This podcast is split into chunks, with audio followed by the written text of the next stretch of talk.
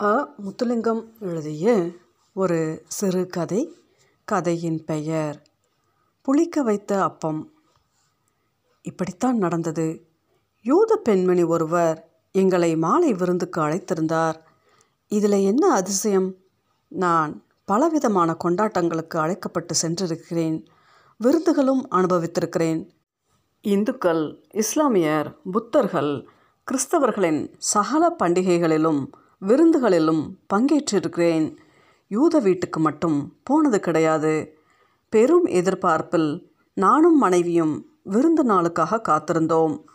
விருந்துக்கு அழைத்த பெண்மணியின் கணவர் ஒரு எழுத்தாளர். அவர் எழுதிய பெரிய நாவலின் எழுத்து நன்றாக இல்லை என்றாலும் கதை சுவாரஸ்யமானது. சினிமாவாக எடுத்தால் வெற்றி பெறும். முழு கதையும் சைபீரியாவில் ஒரு ரயில் வண்டியில் நடைபெறுகிறது. அதை எடுப்பதற்கு டொரண்டோவில் உள்ள பல தயாரிப்பாளர்களை அவர் அணுகியிருந்தாலும் ஒருவரும் துணிந்து முன்வரவில்லை. விருந்துக்கு போன அன்று ஓரா அதுதான் அவர் பெயர். தன் கணவர் ஊரில் இல்லை என்றார். வீட்டிலே அவரும் அவர் தாயார் மட்டுமே இருந்தனர். அதுவும் நல்லதுதான். இலக்கியம் கதைக்கும் சங்கடத்திலிருந்து விடுதலை கிடைத்திருந்தது. ஓரா எங்களை அமர செய்து தாயார் சமையல் அறையில் வேலையாக இருப்பதாகவும் விரைவில் எங்களுடன் வந்து சேர்ந்து கொள்வார் என்றும் சொன்னார். நாங்கள் பார்க்கக்கூடிய தூரத்தில் உணவு மேசை இருந்தது. அதிலே பலவிதமான உணவு வகைகள் பளிச்சனம் என்னும் பாத்திரங்களில் அலங்காரமாக அடுக்கி வைக்கப்பட்டிருந்தன. அவற்றை பார்த்ததும் அன்று குறைந்தது இருபது விருந்தினர்களாவது வருவார்கள் என நினைத்தோம். ஆனால் ஓரா நாங்கள் மட்டுமே விருந்தாளிகள் என்று சொன்னபோது நானும் மனைவியும் ஒருவரை ஒருவர் பார்த்தோம். இரண்டு பேருக்கு இத்தனை உணவா? என்று திகைப்பை அடக்க நாங்கள் தனியாக சிரமப்பட்டு கொண்டிருந்தோம். ஓரா கிளைக்கு கிளை தாவி உட்காரும் குருவி போல சுறுசுறுப்பாக இருந்தார். அவருடைய தாயார் சமையல் அறையிலிருந்து வெளிப்பட்டார். கூழாங்கற்களை வாய்க்குள் நிறைத்து கொண்டு குலே பகவாலி என்று சொன்னால் ஒரு சத்தம் உண்டாகுமே அதுதான் அவர் பெயர். அது என் வாயில் நுழையாது எழுத்திலும் எழுத முடியாது. ஆகவே வசதிக்காக அவர் பெயரை சாரா என சுருக்கியிருக்கிறேன். அவருக்கு வயது எண்பதுக்கு மேலே இருக்கும். சாந்தமான முகம்.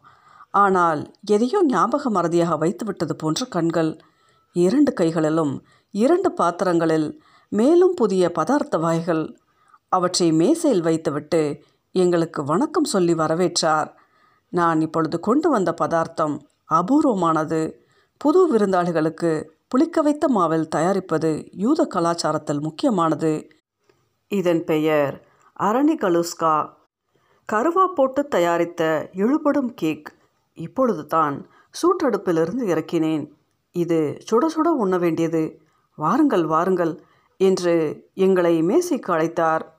மஞ்சள் கோடு போட்டு சரி பாதியாக வீதியை பிளப்பது போல கேக்கின் நடுவில் கோடு வரைந்திருந்தது. இது என்ன? என்று பீதியுடன் கேட்டேன். உங்களுக்கு ஒரு பாதி மீதி மனைவிக்கு என்றார். நாங்கள் முந்தி பிந்தி பார்த்திராத உணவு வகைகள் ஒரு கிராமமே உண்டு பசியாறக்கூடிய அந்த பதார்த்தங்களின் பெயர்களை கேட்டோம். எப்படி சமைப்பது எப்படி அவற்றை உண்பது என வினவியபடியே உண்டோம்.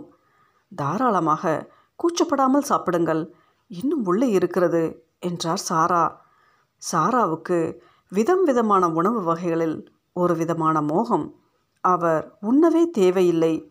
உணவின் மனத்தை வைத்தே தரத்தை சொல்லிவிடுவார். மகளுக்கு வேலை.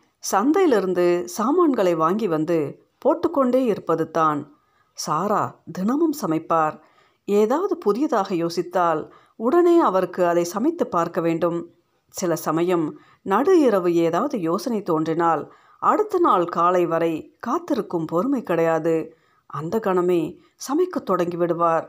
அவர் சமைக்கும் அனைத்துமே ருசியாகத்தான் இருக்கும். ஆனால் சமைக்கும்போது ஆறாவது குறுக்கிட்டால் அவர் மனம் வெதும்பி விடுவார்.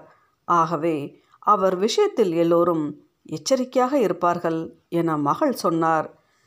சாராவுக்கு கிரேக்கம் Italian Russian Spanish French Hebrew மற்றும் ஆங்கில மொழிகள் தெரியும். அவர் எந்த மொழியிலும் எங்களுடன் பேச தயாராக இருந்தார். எங்களுக்கு ஆங்கிலம் மட்டுமே தெரியும் என்பதால் எங்களிடம் ஆங்கிலத்திலும் மகளிடம் ஹீப்ரூவிலும் பேசினார். அவர் பிறந்து வளர்ந்தது கிரீஸ் நாட்டில் சலோனிகா என்ற நகரத்தில். அவர் சிறுமியாக இருந்தபோது இரண்டாம் உலக யுத்தம் வந்தது. ஜெர்மன் படைகள் சலோனிகாவுக்குள் நுழைந்துவிட்ட நாளிலிருந்து யூதர்களின் வாழ்க்கை நரகமாக மாறியது. சாராவின் தகப்பன் அவர்களிடமிருந்த பணம் நகை எல்லாவற்றையும் மதகுரு மூலம் ஜெர்மன் படையினரிடம் ஒப்படைத்தார். அப்படித்தான் ஜெர்மன் இராணுவத்திடமிருந்து கட்டளை வந்திருந்தது. அங்கே வசித்த அறுபதாயிரம் யூத குடும்பங்களும் அப்படியே செய்தன. பணம் கொடுத்ததால் பாதுகாப்பு கிடைக்கும் என நம்பினார்கள். ஆனால் நிலைமை நாளுக்கு நாள் மோசமானது. நான் சாராவை பார்த்து அப்போது உங்களுக்கு சின்ன வயதாக இருந்திருக்கும். உங்களுடைய ஆகப்பழைய ஞாபகம் என்ன? என்றேன். சாரா சொன்னார். என்னுடைய தகப்பன் ஒரு மருந்தகத்தில் வேலை பார்த்தார். போர் தொடங்கிய நாள் எனக்கு நன்றாக நினைவிருக்கிறது. அது ஆயிரத்தி தொள்ளாயிரத்தி நாற்பத்தொன்று ஏப்ரல் மாதம். அம்மா முழங்காலில் உட்கார்ந்து அக்கா அணிந்திருந்த பாவாடை மடிப்பை அவிழ்த்து நீளமாக்கினார். எங்கள் சம்பிரதாயத்தில் ஒருவர் அணிந்திருக்கும் உடையில் தையல் வேலை செய்யக்கூடாது. பிணத்தை சுற்றும் துணியை மட்டும் தான் அப்படி தைக்கலாம். பறந்து கொண்டிருக்கும் மரண தேவதை யாராவது ஒருவர் உடை அணிந்திருக்கும் போதே அதை தைப்பதைக் கண்டால் அந்த ஆள் இறந்து போவார் என நினைத்து உயிரை எடுத்துவிடும். ஆகவே அம்மா அக்காவிடம் ஒரு அப்பிளை கொடுத்து அதை வாயை ஆட்டி சாப்பிட சொன்னார். வாயை ஆட்டினால் மரண தேவதைக்கு அந்த ஆள் உயிரோடு இருப்பது தெரிந்து ஒன்றும் செய்யாமல் விட்டுவிடும். நானும் ஓர் ஆப்பிள் கேட்டு அம்மாவிடம் சண்டை பிடித்தேன். அந்த நேரம் அப்பா வாசல் கதவை உடைப்பது போல திறந்து உள்ளே ஓடி வந்து அவர்கள் வந்துவிட்டார்கள் என்று கத்தினார். அவர்கள் என்று சொன்னது ஜெர்மன் இராணுவத்தை அன்றிலிருந்து நாங்கள் வெளியே போவதை கணிசமாக குறைத்து மறைந்து வாழ பழகிக்கொண்டோம் அது உலக சண்டை என்பது எனக்கு தெரியாது. ஆனால் பயப்பட வேண்டும் என்பது தெரிந்திருந்தது. யூதர்கள் வெளியே போகும்போது ஒரு மஞ்சள் நட்சத்திரத்தை நெஞ்சிலே குத்தி கொண்டு போக வேண்டும் என்பது புது சட்டம். ஒரு நாள் அம்மா வெளியே புறப்பட்ட போது மஞ்சள் நட்சத்திரத்தை மறந்துவிட்டார் நான் வீதியில் உருண்டு புரண்டு அழுதேன். அம்மா வீட்டுக்கு போய் மறுபடியும் நட்சத்திரத்தை அணிந்து புறப்பட்டார். ஏன் அப்படி அன்று செய்தேன் என்பது எனக்கு புரியவில்லை. பல வருடங்கள் கழித்து நான் அமெரிக்க எழுத்தாளர் நத்தானியல் ஹாவ்தோன் எழுதிய த ஸ்கார்லட் லெட்டர் நாவலை படித்தேன். அதிலே வரும் கதாநாயகிக்கு தவறான முறையில் குழந்தை பிறக்கிறது. ஊர் அவரை தள்ளி வைத்ததும் அல்லாமல் அவர் வெளியே புறப்படும்போது ஊதா நேரத்தில் ஏ எழுதிய துணிப்பட்டையை நெஞ்சிலே அணிந்து செல்ல வேண்டும் என்றும் தண்டனை பிறப்பிக்கிறது. ஒரு நாள் அவர் துணிப்பட்டையை அணியவில்லை. அவருடைய மகள் தாயார் பட்டையை அணிய வேண்டும் என்று அழுது முரண்டு பிடிப்பாள். அதை படித்தபோது எனக்கு கண்ணில் நீர் நிறைந்தது. என்னுடைய தாயாரின் மனம் எவ்வளவு புண்பட்டிருக்கும் என்பதை பல வருடங்கள் கழித்து உணர்ந்தேன். அந்த சம்பவம் நடந்த சில மாதங்களிலேயே என் தாயாரை விட்டு நான் பிரிய நேர்ந்தது. பின்னர் அவரை நான் காணவே இல்லை. யுத்தம் முடிவுக்கு வரும் வரை சலோனிக்காவில் தான் இருந்தீர்களா? ஒவ்வொரு நாளும் நிலைமை மோசமாகி கொண்டு வந்தது. உணவுக்கு பெரும் தட்டுப்பாடு என்றபடியால் ரேஷன் நடைமுறைக்கு வந்துவிட்டது. என் அப்பா நீண்ட நேரம் வரிசையில் நின்று ரொட்டி வாங்கி வருவார். ஒரு நாள் அப்பா என்னையும் தன்னுடன் கூட்டி போனார். அவர் அப்படி என்னை வெளியே அழைத்து போவதே கிடையாது. ஆனால் முதல் தடவையாக அன்று அப்படி செய்தார். ஏன் அப்படி செய்தாரோ நான் அறியேன். நானும் அப்பாவுடன் வரிசையில் நின்றேன். திடீரென்று ஜெர்மன் இராணுவத்தின் நீண்ட ட்ரக் வண்டி வந்து நிமிடத்தில் அங்கே வரிசையில் நின்ற யூதர்களையெல்லாம் சுற்றி வளைத்து பிடித்து வண்டியில் ஏற்றிக்கொண்டு புறப்பட்டது. நான் திகைத்து போய் நின்றதில் ஓவென்று கத்தி அழுவதற்கு கூட மறந்துவிட்டேன். அந்த கூட்ட நெரிசலிலும் அப்பா வண்டியின் கம்பி தடுப்பு வழியாக இரண்டு விரல்களை நீட்டி என்னை ஓடிவிட சொல்லி சைகை காட்டினார். அந்த முகத்தை என்னால் மறக்க முடியாது. அதுதான் நான் என் அப்பாவை கடைசியாக பார்த்தது. இப்பொழுது கனவு காணும் போதும் அந்த முகம்தான் வரும். அந்த சம்பவம் நடந்து எழுபது வருடங்கள் ஆகிவிட்டன. இன்றும் என்னால் வரிசையில் நிற்க முடியாது. மயக்கம் வந்து விழுந்து விடுவேன். நான் வரிசையில் நின்றது அன்றுதான் கடைசி. அம்மாவும் அண்ணாவும் அக்காவும் நானும் ஒரு கிரேக்க குடும்பத்தினர் வீட்டில் போய் ரகசியமாக தங்கினோம். அவர்கள் அப்பாவின் நண்பர்கள் அப்பாவுக்கு விசுவாசமாக இருந்தவர்கள். எங்கள் முக்கிய பிரச்சனை உணவு தான் கிடைக்கும் உணவு அவர்களுக்கே பற்றவில்லை. அதை எங்களுடன் அவர்கள் பகிர்ந்துண்ணும் கட்டாயத்தில் இருந்தார்கள் அண்ணரோ அம்மாவோ வீட்டை விட்டு புறப்பட மாட்டார்கள். நானும் அக்காவும் வெளியே சென்று ஏதாவது உணவு கிடைக்கிறதா என்று தேடி வருவோம். ஒரு நாள் அப்படி போய் திரும்பிய போது எங்கள் வீதியை நிறைத்து சனங்கள் நின்றார்கள். அம்மாவையும் அண்ணாவையும் ஜெர்மன் இராணுவம் கைது செய்து போனதாக பேசிக்கொண்டார்கள் நாங்கள் அந்த வீட்டுக்கு திரும்பவும் போகவில்லை. என்னுடைய அக்கா அந்த வீட்டுக்காரர் தான் இராணுவத்துக்கு தகவல் கொடுத்திருக்கிறார் என நம்பினால் முதல் தடவையாக அன்று இரவு நாங்கள் வீதியிலே படுத்து உறங்கினோம். இப்படி பல மாதங்களை கழித்தோம். பகலிலே காட்டுக்குள் போய் ஒளிந்து கொள்வோம். இரவானதும் வெளியே வந்து பணக்கார குடியிருப்புகளுக்கு சென்று குப்பை தொட்டுகளில் தேடுவோம். சில நாட்கள் திருடுவோம். அந்த காலங்கள் மிகவும் கொடுமையானவை. ஏழை விவசாயிகள் உருளைக்கிழங்கு பயிர் செய்வார்கள். நாங்கள் விதைகளை கிண்டி எடுத்து பச்சையாக உண்டு விடுவோம். எங்கள் சப்பாத்துகள் கிழிந்து போனதால் இடது காலுக்கு ஒரு சப்பாத்தை அக்காவும் வலது கால் சப்பாத்தை நானும் அணிந்து கொண்டோம். மற்ற காலுக்கு இலை தலைகளை சுற்றி கட்டிவிடுவோம் இரவு பகலாக எங்களை விரட்டியது பசித்தான். இந்த நாட்களில் ஒரு மறக்க முடியாத சம்பவம் நடந்தது. நாங்கள் ஒளித்து வாழ்ந்த காட்டில் ஒரு தேன் சிட்டும் வசித்தது. சாம்பல் வண்ணத்தில் மென் சிவப்பு தொண்டை கொண்டது. அதன் அழகு அதன் உடம்பிலும் நீளமாக இருக்கும். எந்நேரமும் வேகமாக சிறகசித்து பறந்து தேன் குடிக்கும். ஒரு நாளைக்கு அதன் எடையளவு தேனை உண்டே ஆக வேண்டும் அல்லது உயிர் தரிக்காது.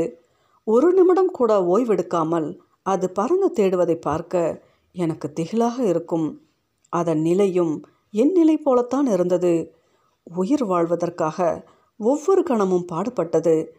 எங்களில் யார் முதலில் இறக்கக்கூடும் என நினைப்பேன். ஒவ்வொரு நாள் காலையிலும் எழுந்தவுடன் அது உயிருடன் இருக்கிறதா என்று பார்ப்பேன். நான் முதலில் இருந்து அது என் உடலை பார்ப்பதாக சில நாள் கற்பனை செய்வேன். அந்த நாட்களில் எங்கள் உடம்பில் இருந்த அத்தனை உறுப்புகளிலும் நாங்கள் ஒரு கணமும் விடாமல் நினைத்த உறுப்பு வயிறுதான் பட்டினியால் நாங்கள் இறந்து போயிருக்க வேண்டும். எப்படியோ சாகாமல் போனதற்கு ஒரு காரணம் இருந்தது. ஜெர்மனிக்கு எதிராக போரிடும் ரகசிய குழு ஒன்றுடன் நாங்கள் இணைந்து கொண்டோம். அவர்களுக்கு உதவி செய்தோம்.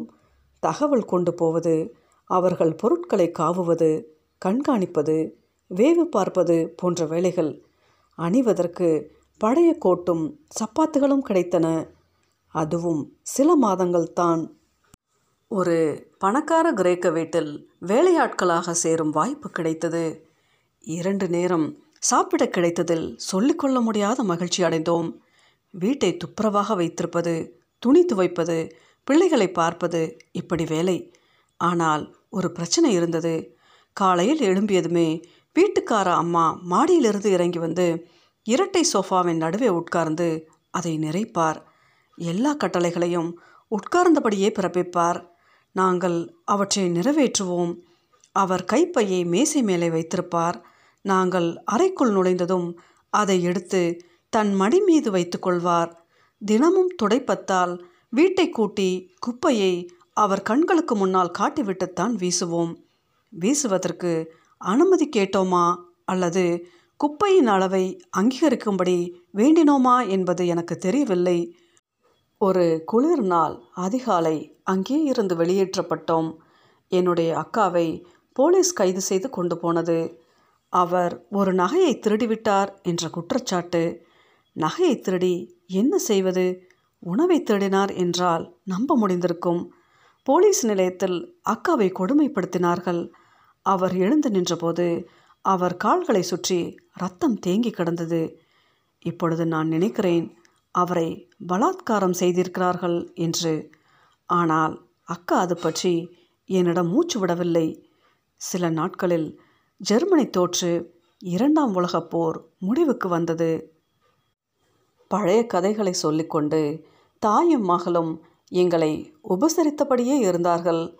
நாங்கள் சாப்பிட்டது மாலை உணவுக்கும் இரவு உணவுக்கும் அடுத்த நாள் காலை உணவுக்கும் போதுமானதாக இருந்தது.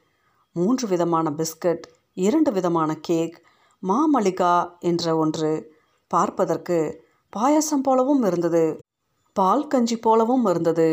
ஆனால் ருசி இரண்டுமே அல்ல. விவரிக்க முடியாத ஒரு புதிய ருசி. உலர்ந்த பழங்களில் தேனை ஊற்றி சூடாக்கி ஓர் உணவு வகை. என்றுமே அனுபவித்தராத அந்த இனிப்பு சுவையில் என்னுடைய சொண்டுகள் ஒட்டிக்கொண்டதால் உடனே அடுத்த கேள்வியை கேட்க முடியவில்லை. ஏதாவது கேள்வி கேட்டால் சாரா அதை முதலில் தலைக்குள் உள்வாங்கி பரிசு சீட்டு குலுக்குவது போல தலையை குலுக்கி பின்பு பதில் இருப்பது தான் வழக்கம் என்பதை அவதானித்திருந்தேன். அதன் பின்னர் என்ன செய்தீர்கள்? என்றேன். தலையை ஆட்டிவிட்டு அவர் பதில் சொல்லத் தொடங்கினார். நானும் அக்காவும் தினமும் ரயில் நிலையத்தில் போய் காத்திருக்க தொடங்கினோம். எங்களைப் போன்ற இன்னும் சிலரும் வந்து அங்கே நெடுநேரம் நின்றார்கள்.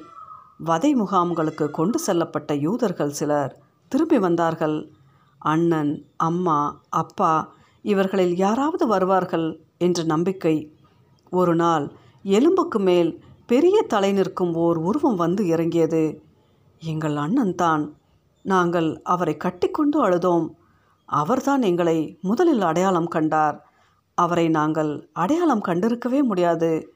அவர் முன்னங்கையிலே அவர் கைதியாக வதை முகாமில் இருந்ததற்கான ஆதாரமாக ஓர் எண் பச்சை குத்தப்பட்டிருந்தது எங்கே அவரை கொண்டு போனார்கள்? அவர் மட்டும் தப்பி எப்படி திரும்பினார்? என் அம்மாவையும் அண்ணாவையும் அழைத்து போனது போலந்தில் புதிதாக உருவாக்கிய போர்கனோ ஆஸ்விட்ச் இரண்டாவது வதை முகாமுக்கு அங்கே தான் என் அப்பாவையும் வைத்திருந்தார்கள். அப்பா ஆரோக்கியமாக இருந்ததால் அவரை வேலைக்கு பயன்படுத்தினார்கள். அவருடைய வேலை விஷவாயு கூடத்துக்குள் யூதர்களை அனுப்பும்போது அவர்கள் களையும் ஆடைகளை பத்திரப்படுத்துவது. கூடத்துக்குள் போகும் அத்தனை பேரும் இறந்து போவார்கள். அப்பாவுடைய வேலை அந்த உடுப்புகளை ஆராய்ந்து ஏதாவது மதிப்புள்ள பொருட்கள் இருந்தால் அவற்றை ஜெர்மன் அதிகாரிகளிடம் ஒப்படைப்பது. என் அம்மா வதை முகாமுக்கு போய் சேர்ந்தபோது ஜெர்மன் அதிகாரிகளிடம் கெஞ்சி பேசி அவருக்கும் ஒரு வேலை கொடுக்க வைத்தார். அப்பா அது நீடிக்கவில்லை. ஒவ்வொரு நாள் காலையிலும் எல்லோரும் வரிசையாக நிற்க வேண்டும். ஜெர்மன் அதிகாரி ஒரு தடியினால் தொட்டுக்கொண்டே போவார். அப்படி தொடப்பட்டவர்கள் விஷவாயு கூடத்துக்கு அனுப்பப்படுவார்கள். என் அம்மாவையும் அவர் தொட்டுவிட்டதால் வதை முகாமுக்கு சென்ற ஒரு வார காலத்திலேயே அம்மா விஷவாயு கூடத்தில் கொல்லப்பட்டார். அவர் செய்த ஒரே குற்றம் அவர் யூதராக பிறந்தது தான். என்னுடைய அண்ணனுக்கு பிணங்களை எரிக்கும் இடத்தில் வேலை. அண்ணனும் அப்பாவும் அடிக்கடி ரகசியமாக சந்தித்து கொண்டார்கள். அப்பாவுக்கு போதிய உணவு இல்லாததால் நாளுக்கு நாள் மெலிந்து பலவீனமாக இருந்தார். காலையில் வரிசையில் பார்வைக்காக நிற்கும்போது நல்ல வலுவான உடம்பு இருப்பது போல நிமிர்ந்து நின்று நடிப்பார். ஆனால் போர் முடிவதற்கு சரியாக ஒரு வாரம் இருந்தபோது என் அப்பாவை ஜெர்மன் அதிகாரி தடியினால் தொட்டுவிட்டான். அவரையும் விஷவாயு கூடத்துக்குள் கொண்டு சென்றார்கள். அவருடைய ஆடைகளை இன்னொரு இளம் யூதன் சோதித்து பிடுங்கிக் கொண்டான். ஒரு வாரம் கடந்திருந்தால் அப்பா தப்பியிருப்பார். அவர் உடலையும் என் அண்ணா தான் எரித்தார். நீங்கள் எப்போது ஹீப்ரு படித்தீர்கள்? நான் எங்கே பள்ளிக்கூடத்திற்கு போனேன். எல்லா மொழிகளையும் நானாகவே கற்றுக்கொண்டேன். போர் முடிந்த பின்னர் யூதர்கள் ஒவ்வொருவராக புறப்பட்டு வெளிநாடுகளுக்கு குடிபெயர்ந்தார்கள். அநேகம் பேர் அமெரிக்காவுக்கு போயினர். எனக்கு ஒருவரும் அங்கே இல்லை. அத்துடன் இள வயது வேறு.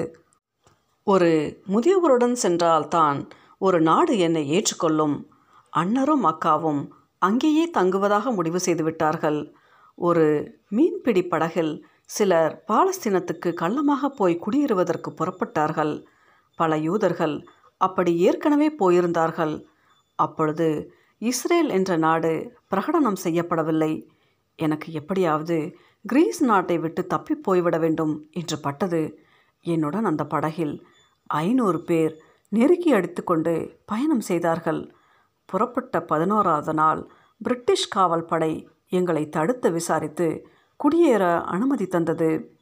நான் பாலஸ்தீனத்தில் போய் இறங்கியது ஆயிரத்தி தொள்ளாயிரத்தி நாற்பத்தி ஏழாம் வருடம் ஜூன் மாதம். அங்கே ஆயிரக்கணக்கானோர் ஏற்கனவே வந்து குவிந்தபடி இருந்தனர். எல்லோரும் தனித்தனி குழுக்களாக இயங்கினர் அது ஒரு புதிய வாழ்வு முறை. அதை கிட்புஸ் என்று அழைத்தார்கள். நான் ஒரு குழுவை தேர்ந்தெடுத்தேன். அந்த குழுவில் அறுபத்தி மூணு பேர் இருந்தோம். அந்த குழு பெரிய கூட்டு குடும்பம் போல இயங்கியது எங்களுக்கு ஒரு தலைவர் இருந்தார். நாங்கள் எல்லோரும் காலையில் எழுந்ததும் எங்கள் எங்களுக்கு கொடுக்கப்பட்ட வேலையை செய்ய வேண்டும். அங்கே ஒரு பொருளும் ஒருவருக்கும் சொந்தமானதில்லை. ஆனால் எல்லா பொருட்களும் எல்லோருக்கும் சொந்தம். வேலைக்கு சம்பளம் இல்லை படுக்க இடமும் சாப்பிட போதிய உணவும் கிடைக்கும். அணிவதற்கு உடை கிடைக்கும். மருத்துவ வசதிகள் உண்டு. எல்லா தேவைகளையும் குழு கவனித்து கொண்டது. நான் அங்கு வாழ்ந்த காலங்களில் மிகவும் மகிழ்ச்சியாக இருந்தேன். ஒரு வருடம் முடிவதற்கிடையில் இஸ்ரேல் என்ற நாடு பிரகடனம் செய்யப்பட்டது. அப்பொழுது தான் நான் ஹீப்ரு படிக்க ஆரம்பித்தது. ஹீப்ரு மொழி வலது பக்கத்தில் தொடங்கி இடது பக்கத்தில் எழுதப்படுவது உயிரெழுத்து இல்லை. உச்சரிப்புக்காக மேலும் கீழும் புள்ளிகளும் கோடுகளும் இடுவார்கள். ஆறு மாதத்திலேயே நன்கு பேசவும் எழுதவும் கற்றுக்கொண்டு விட்டேன். அங்கேயே ஒருவரை காதலித்து மணமுடித்தேன் எல்லா தாய்மாரும் வேலைக்கு போனபடியால் குழந்தைகளுக்கான பொது காப்பகம் ஒன்று இயங்கியது. ஒன்று ரெண்டு தாய்மார்கள் காப்பகத்துக்கு பொறுப்பாக இருந்தார்கள். எல்லா பிள்ளைகளுக்கும் எல்லா தாய்மாரும் பால் கொடுப்பர். நான் ஆரம்பத்தில் வயலில் வேலை செய்தேன். பின்னர் என்னை குழந்தைகள் காப்பகத்துக்கு மாற்றினார்கள். அப்பொழுது எந்த பிள்ளை பசித்து அழுகிறதோ அதற்கு பால் கொடுப்பேன். ஓரா முழுக்க முழுக்க பொது காப்பகத்தில் தான் வளர்ந்தாள் நான் ஓராவிடம் உங்களுக்கு குழந்தையாக கிபுட்ஸில் வளர்ந்தது ஞாபகம் இருக்கிறதா? அந்த வாழ்க்கை எப்படி இருந்தது? என்று கேட்டேன். மிக சந்தோஷமான நாட்கள். விளையாடுவதற்கு நிறைய பிள்ளைகள் இருந்தார்கள். என்னுடைய அம்மா உன்னுடைய அம்மா என்ற வித்தியாசம் தெரியாமல் வளர்ந்தோம். பணக்காரர் ஏழை என்பது கிடையாது. எல்லோரிடமும் எல்லாம் இருந்தது. என்னுடைய அம்மாவும் காப்பகத்திலே வேலை பார்த்ததால் நான் ஒருவித வித்தியாசமும் உணரவில்லை. ஆனால் பின்னர் அம்மாவை சமையல் கூடத்துக்கு மாற்றிவிட்டார்கள். சமையலறை உங்களுக்கு பிடித்ததா? சொர்க்கம் பிடிக்குமா என்று யாராவது கேட்பார்களா? சமையலறை என் வாழ்க்கையை முற்றிலும் மாற்றியது. நான் அப்பொழுது தான் முதல் முறையாக ஒரு சமையலறையை பார்க்கிறேன். என் வாழ்நாளில் நான் சமைத்தது கிடையாது. உணவை இறந்து அல்லது திருடி அல்லது பணம் கொடுத்து வாங்கி சாப்பிட்டுத்தான் பழக்கம். சமையலறையில் சொந்தமாக சமைக்கத் தொடங்கிய அந்த நாளை மறக்க முடியாது. இனம் தெரியாத ஆனந்தத்திலே மிதந்தேன். இந்த பூமியில் நான் பிறந்தது இதற்காகத்தான் என்ற உணர்வு எனக்குள் எழுந்தது. எப்பொழுது பார்த்தாலும் ஏதாவது சமைத்தபடி இருப்பேன் அல்லது புதிதாக எதையாவது உண்டாக்குவேன். தலைமை சமையல்காரர் என்னை பல தடவை கண்டித்திருக்கிறார். அங்கே பல நாடுகளில் இருந்து யூதர்கள் வந்திருந்தார்கள். France German Italy America Greece Spain Ethiopia என பல நாடுகள் அந்த நாட்டு சமையல் பதார்த்தங்களை எல்லாம் சமைக்க பழகினேன். என் சிறு வயதில் நான் இழந்த அனைத்தையும் மீட்டுவிட வேண்டும் என்பது போல சமையல் கலையில் ஆர்வமாக ஈடுபட்டேன். அங்கிருந்த எல்லோரும் என் சமையலை ஆவலோடு எதிர்பார்த்து ருசித்து சாப்பிட்டார்கள். இப்பொழுது ஓரா பேசினார். என்னுடைய அம்மாவுக்கு இன்றைக்கும் சமையல் என்றால் ஒருவித பற்றுத்தான். சமையல் அறைக்குள் நுழைந்தால் அவரை இலகுவில் வெளியே கிளப்ப முடியாது. சின்ன வயதில் குப்பைத்தொட்டி உணவை பொறுக்கிய போது என்ன உணவு என்று அவர் பார்க்கவில்லை. உண்ணக்கூடியதா என்று தான் பார்த்தார். அந்த இழப்பை ஈடு செய்யத்தான் இப்படி ஒரு வெறியோடு சமைக்கிறார் என்று நினைக்கிறேன். நான் அவரை தடுப்பதில்லை. சமையலுக்கு என்ன கேட்டாலும் வாங்கி கொடுக்கிறேன். நீங்கள் வருவதை சொன்னதும் மூன்று நாள் முன்னரே திட்டமிட துவங்கிவிட்டார். என்னென்ன விசேஷமாக சமைக்கலாம் என்பதை அவரே தீர்மானித்தார். யூதர்களின் புளிக்க வைத்த உணவான அரணி கலுஸ்கா செய்ய வேண்டும் என்று பிடிவாதம் பிடித்தார். அதற்கான கூட்டுப் பொருள்களை வாங்குவதற்காக நான் இரண்டு நாள் அலைந்தேன். அது இல்லாமல் அவர் விருந்து படைக்கவே மாட்டார். இவ்வளவு நேரமும் சரியாகத்தான் போனது. என் மனைவி வாயை திறந்தபோது எல்லாமே மாறியது. எங்களுடைய தோசை சாப்பிட்டிருக்கிறீர்களா? அதுவும் புளித்த மாவில் செய்வது வட்டமாக இருக்கும். அதற்காக தயார் செய்யும் ஒரு வகை மெட்லி சாம்பாருடன் சேர்த்து உண்ணும்போது மிகவும் சுவையாக இருக்கும். அப்படியா அப்படியா அதை எப்படி செய்வது? என்றார் சாரா. அவர் கண்கள் மின்னின. என் மனைவி தோசை செய்வதற்கு வேண்டிய கூட்டுப் பொருட்களை ஒவ்வொன்றாக கை விரல்களை மடித்து மடித்து கூறினார். என்னுடைய மனைவியின் தோசை சுடும் திறன் பற்றி நான் நீண்ட காலமாக அறிவேன். அதன் வடிவம் சதுரமாகவும் முக்கோணமாகவும் சில சமயம் வட்டமாக கூட வருவதுண்டு முதலில் தோசைக்கல்லை விட்டு கிளப்பின பிறகுதான் வடிவம் என்னவென்று பிடிபடும். பிடிவாதமாக என்னை ஒரு கண்ணால் பார்த்தபடி எப்படி உளுந்தை ஊற வைப்பது அரைப்பது புளிக்க வைப்பது என்றெல்லாம் விளக்கினார். சச்சின் டெண்டுல்கருக்கு எப்படி கிரிக்கெட் மட்டையை பிடிப்பது என்று சொல்லிக் கொடுப்பது போல ஆகிவிட்டது. சாரா உடனேயே பிடித்து கொண்டார். சிறந்த இசைக்கலைஞரின் மூளையில் இசை குறிப்புகளை படிக்கும்போதே இசை ஓடும் என்று சொல்வார்கள். அப்படியே சாராவின் மூளையில் தோசை எப்படி உருவாகும் அதன் ருசி எப்படி இருக்கும் என்பதெல்லாம் வெளிச்சமாகிவிட்டது. சாரா உங்கள் தோசையை இப்படியும் செய்யலாமே? தோசைக்கல்லில் வேகும்போது முட்டை மஞ்சள் கருவை பரப்பி வால்நட் துகள்களையும் கோவா இலையையும் பொடி செய்து அதன் மேல் தூவி சுருட்டி கொடுத்தால் அது அலாதியான ருசியாக இருக்கும். அல்லது கல்லிலே இருந்து எடுத்த பிறகு மேப்பிள் சிறப்பை தடவி சாப்பிடலாம். அதுவும் சொல்லப்பட்ட பக்குவமாக வரும். ஆனால் இதை கேளுங்கள். கோழி இறைச்சியின் எலும்பை நீக்கி நீராவியில் வேக வைத்து சின்ன சின்னதாக வெட்டி கருப்பு பீன்ஸ் தக்காளி கொத்தமல்லி கீரையுடன் சேர்த்து தோசை மேல் பரப்பி பாது சூட்டில் உருட்டி சாப்பிட்டால் அது இன்னும் ருசியாக இருக்குமே என்றார். மனைவி என்னை பார்த்தார். அவர் நினைப்பது என்னவென்று எனக்கு தெரிந்தது. அத்தனையும் குறுஞ்செய்திகளாக நேரே என் மூளைக்கு வந்து கொண்டிருந்தன. அடுத்த சனிக்கிழமை நீங்கள் தோசை விருந்துக்கு வர முடியுமா? என்றார் மனைவி. அது சூரியன் எட்டி பார்க்க தொடங்கிய ஒரு ஏப்ரல் மாதம். சாரா தன் மகளை பார்க்க அவர் உள்ளே சென்று யூத கேலண்டரை எடுத்து வந்தார்.